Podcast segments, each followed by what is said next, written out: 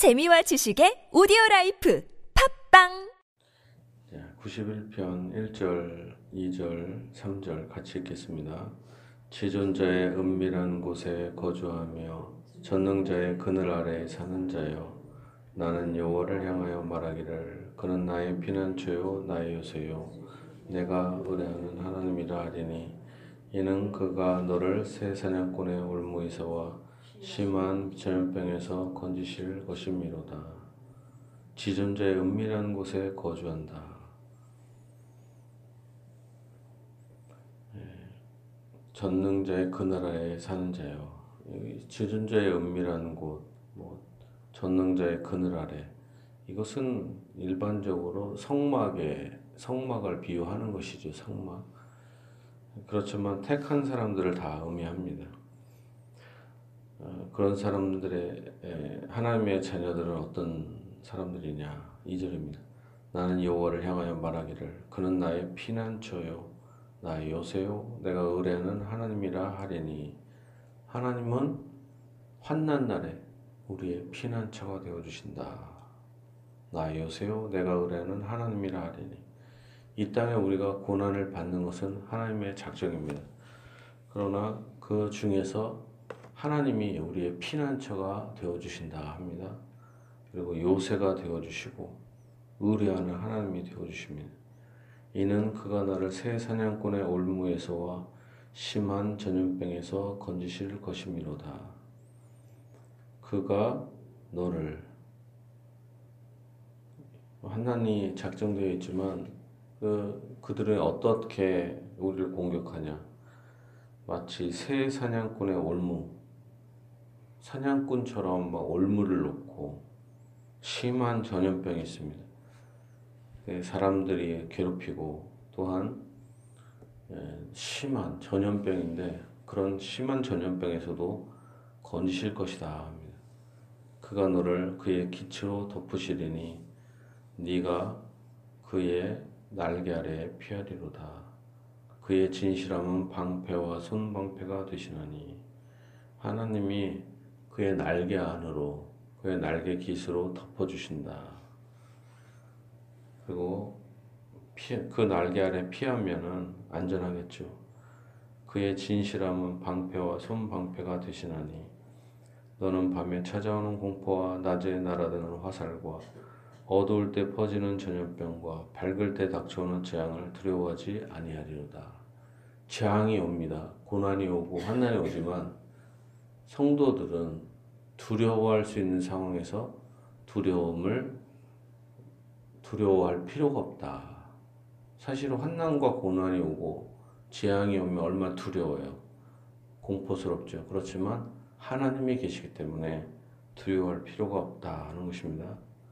천 명이 네 왼쪽에서 만 명이 네 오른편에서 쪽에서 넘어지나 이 재앙이 네게 가까이 하지 못하리로다. 맞아요. 모든 고난과 환난이 택한 사람들 뿐만 아니라 또한 피조물에게까지 불신자들에게 다 하나님의 심판이 나타납니다.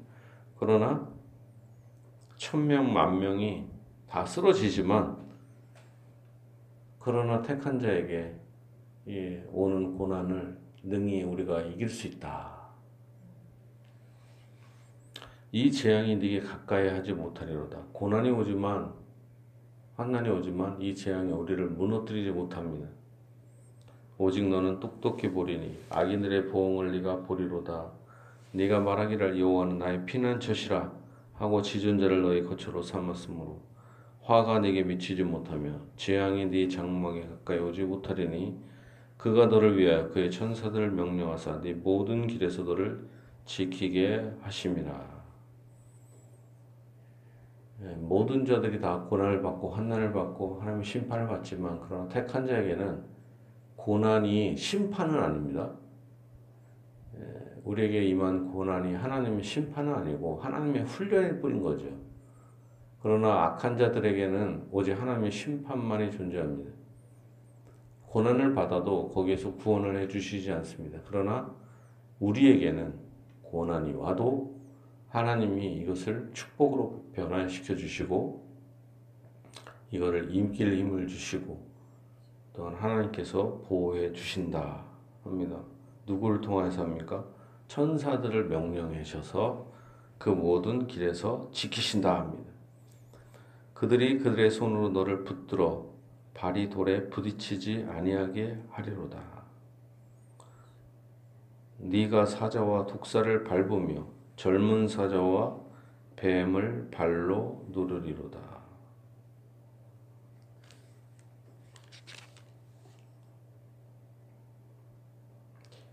예, 천사들이 천사들이 우리의 발과 손과 우리의 몸을 잡아줘서 우리가 부딪히지 않도록 설사 높은 데서 떨어진다 하더라도 거기서는 다 모든 사람들은 환난을 당하면 다 무서워하고 절망하고 진짜 무너집니다. 그러나 택한 자들은 높은 곳에서 떨어지는 것 같은 고난을 당해도 천사들이 직접 보호해 주신다.